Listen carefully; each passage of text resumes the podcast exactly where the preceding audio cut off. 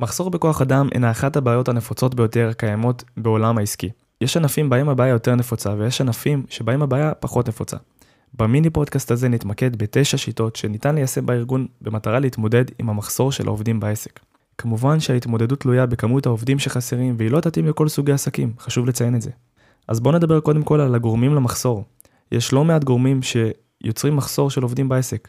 לא ניכנס יותר מדי במיני פודקאסט הזה למקור של בעיית המחסור בעובדים, אלא לפתרון הנקודתי. בפודקאסט הזה אני הולך לדבר על שיטות שיעזרו לכם להתמודד עם מחסור, אבל לא בהכרח לגייס עובד חדש.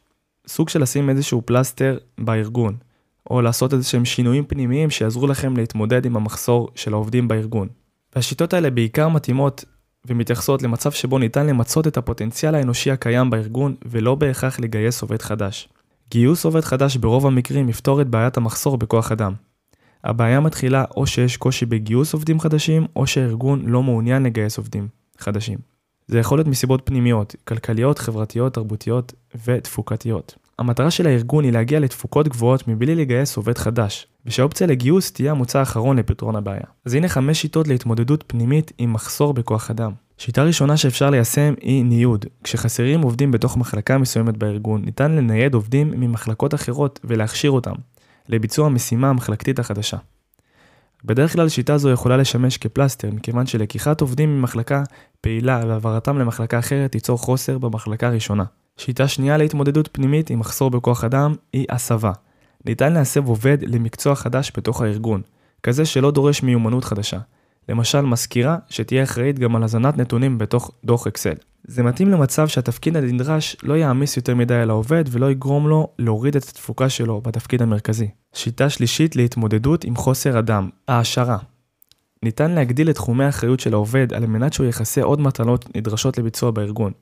במילים אחרות, נותנים לעובד תחומי אחריות נוספים, לדוגמה, מורה בבית ספר שאחראי גם על הרכבת המערכת. שיטה רביעית, שעות נוספות. יש תקופות מסוימות שיש יותר לחץ בארגון. זה יכול להיות תקופת חגים או בעונה מסוימת בשנה וכדומה. על מנת שהארגון לא יצטרך לגייס עובדים חדשים לתקופה קצרה, יהיה ניתן לבקש מהעובדים להישאר בעבודה לשעות נוספות. זה מתאים בעיקר לתקופות לחץ קצרות ולא על בסיס קבוע. שיטה חמישית ואחרונה להתמודדות עם מחסור בכוח אדם. תמריצים. על מנת שנוכל להגיע לתפוקות גבוהות בארגון, ללא צורך בגיוס נוסף, נוכל לתמרץ את העובדים בעזרת תמריצים, כמו תוספות שכר, מתנות, הגרלות, פרסים וכדומה.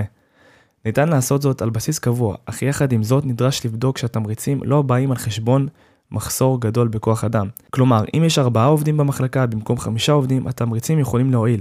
אבל אם חסרים שלושה אה, עובדים במחלקה במקום חמישה עובדים, העובדים לא יוכלו לשמור על קצב התפוקה לאורך זמן. אז משימת הסיכום למיני פודקאסט הזה היא קודם כל לבצע בדיקה בארגון. האם תוכלו להתמודד ללא גיוס של עובדים נוספים?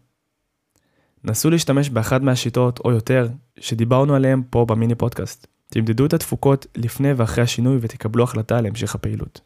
אם אהבתם את המיני פודקאסט ואתם רוצים לקבל מאמר חדש בכל שבוע לוואטסאפ או למייל, חפשו ביזנסה בגוגל. תיכנסו לאתר ותשאירו פרטים באחד מטפסי השארת הפרטים, ואם אתם רוצים שנעזור לכם לייעל תהליכים בעסק שלכם, תיכנסו למחלקת הייעוץ והליווי באתר שלנו ותשאירו שם פרטים. תודה רבה על ההאזנה.